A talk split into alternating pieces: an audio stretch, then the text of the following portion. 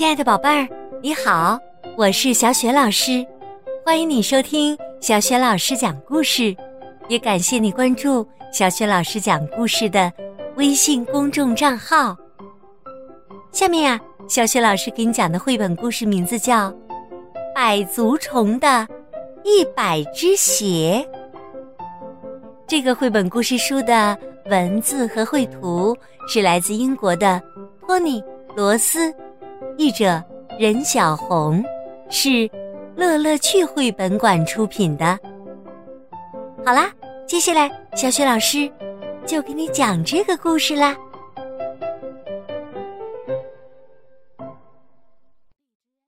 百足虫的一百只鞋，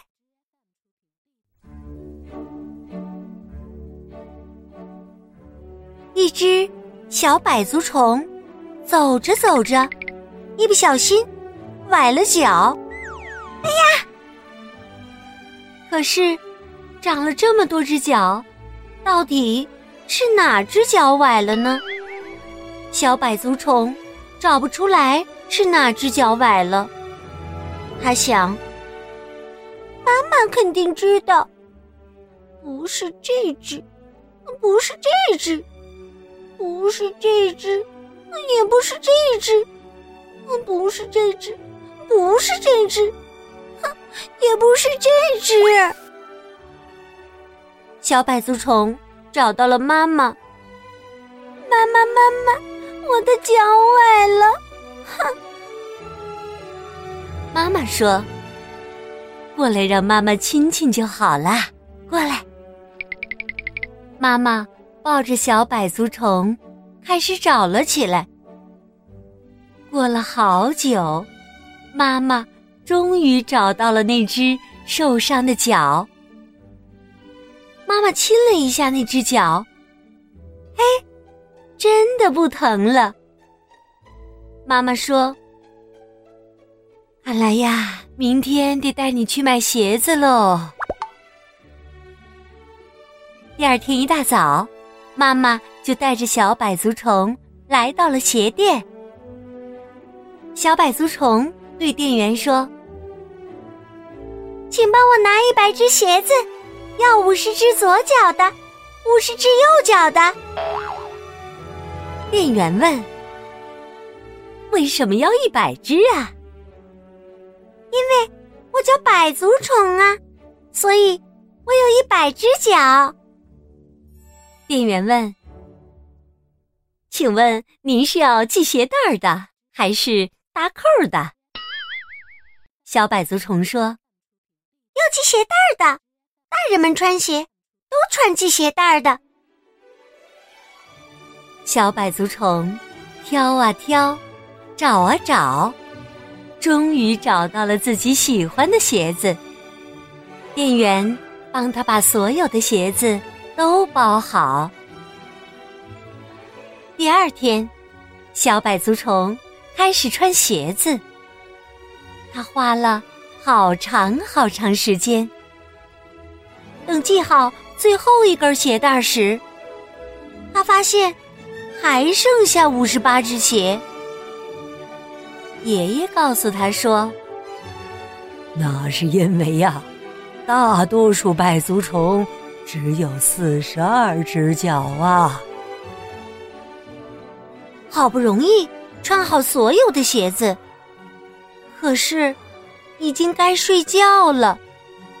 小百足虫只好开始脱鞋子。第二天早上，小百足虫又开始穿鞋子。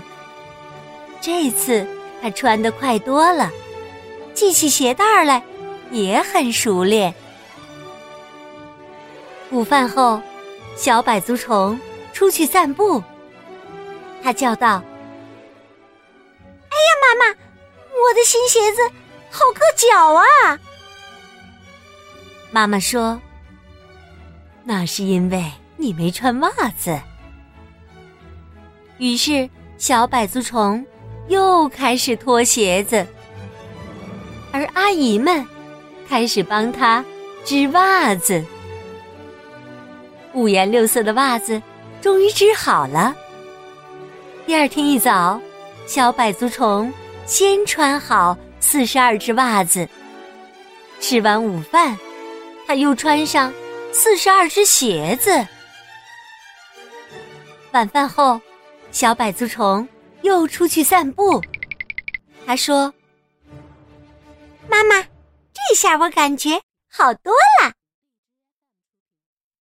妈妈说：“该睡觉啦。”小百足虫脱完鞋子上床睡觉。妈妈说：“不要穿着袜子睡觉。”没办法，小百足虫只好把袜子。一只一只的又脱掉。第二天早上，小百足虫看着那对袜子和鞋子，他叹了口气说：“唉，我不想再自找麻烦了。”于是啊，他把一百只鞋子和四十二只袜子放进小推车里。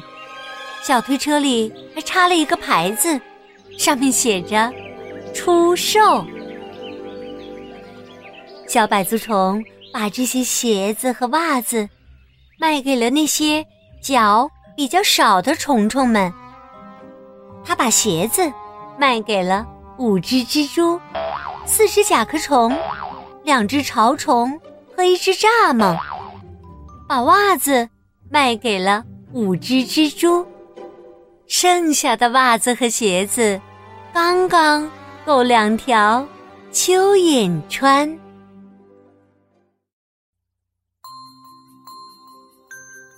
亲爱的宝贝儿，刚刚啊，你听到的是小雪老师为你讲的绘本故事《百足虫的一百只鞋》，是乐乐趣绘本馆出品的。接下来呀，小雪老师。又要给你提问题了。